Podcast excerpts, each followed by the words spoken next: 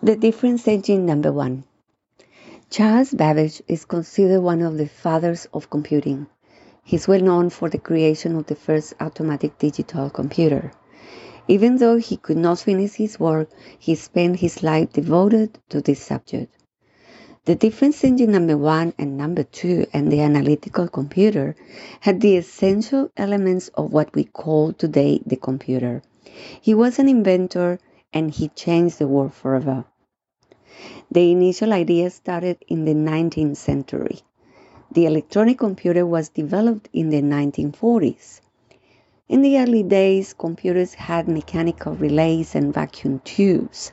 Later on, they were replaced by transistors, which were replaced by integrated circuits. And finally, they were replaced by the microprocessors that we use today. Babbage left an important legacy with the beginning and development of computer science, inspiring lots of other researchers and inventors who continue his work today. Charles Babbage was an English mathematician, inventor, philosopher, and reformer born in 1791. We have the privilege at the Powerhouse Museum to have one of his inventions, the difference engine number one the machine that he started making in 1819. He created later the analytical engine number two, today considered the first general purpose computer concept. Babbage could not finish his invention in his lifetime due to lack of funding, but his radical ideas and concepts of the computer gave him this title. Charles Babbage's idea started with the design of a machine that could, on its own, compute and produce particular kinds of mathematical tables to avoid tedious repetitive calculations. Also, the manipulation and transformation of symbols performed by a machine with minimal human intervention. It automatically calculated values and printed the totals, eliminating errors and providing accurate results. It has around 2,000 parts and it is the seventh part of the whole machine.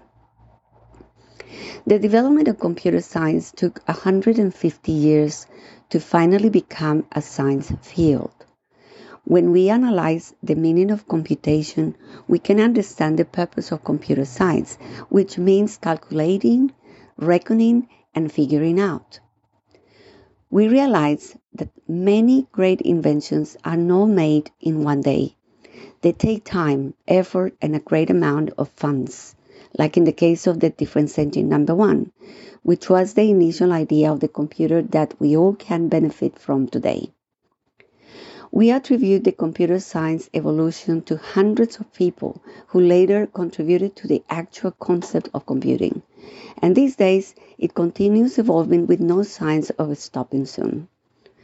All inventions start with a simple idea, with the purpose of life improvement in many aspects, like fixing a problem and making processes more straightforward and faster.